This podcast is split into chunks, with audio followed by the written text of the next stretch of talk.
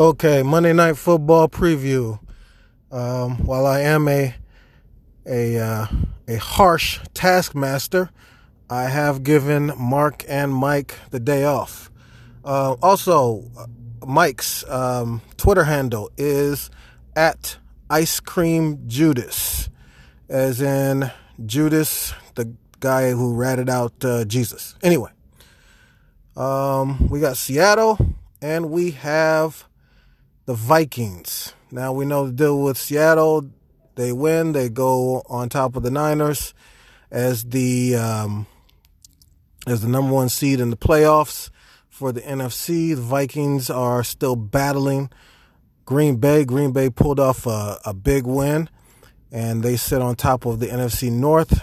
The Vikings are number two with eight wins. Um, now, on the outside looking in, we're gonna look at Seattle and see them as a as a big favorite here. Uh, you know, they're they're money on prime time. They are money at home, which they are playing at home. It's not raining.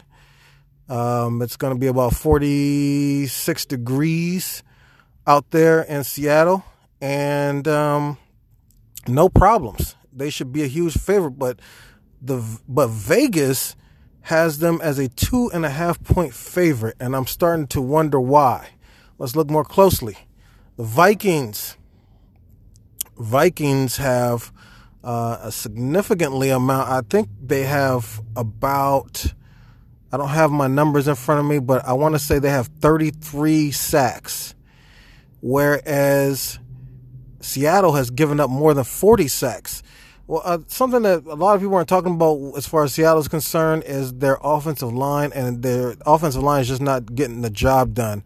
You know, uh, Russell Wilson is an MP, M, M, MVP candidate this year, and you know this guy is running out of the pocket. He's getting the, the job done with his legs. He's getting the job done with his arm, and the guy is fantastic. Lockett is fantastic, but that offensive line could be a problem, especially against a Vikings team who is doing a good job at getting at the quarterback.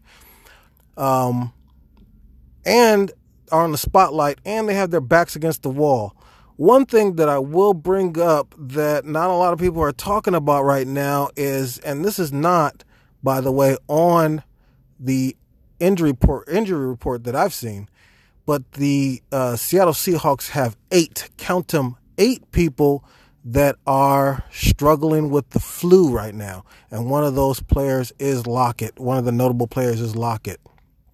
Now, as a person that has played uh, sports or any of you have played sports while you're you were ill, uh, especially like a head cold or the flu. The flu is much worse, obviously, but we all know that once you start to get your heart pumping, it kind of gives you relief for a while from the flu. Uh, for instance, if I have a cold, me personally, I like to do some exercise, do some cardio, and it kind of gives me some relief. It it clears out the nasal passages and so on and so forth. So they kind of got that going for them. But the flu, there is this weakness that you feel in your your muscles sometimes when you have the flu.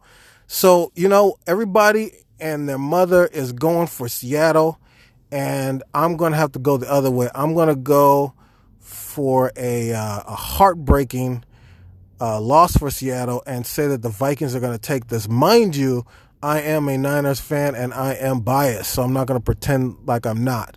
But I am picking the Vikings to beat the spread and even all out win against the Vikings. Now, I did call for a uh, when I, we were calling the game for the the Niners. We were making our picks for the Niners against the Ravens. I did say that there was going to be a blowout, um, but at, to to uh, and to my credit, at least the Niners beat the spread, that five and a half point spread. So uh, I'm going to go for uh, the Vikings here. Uh, again, I am biased. But when I started looking at the numbers, I started looking at the injury reports, I started looking at uh, the intangibles. I got to go for the Vikings here to uh, upset Seattle. And that's it.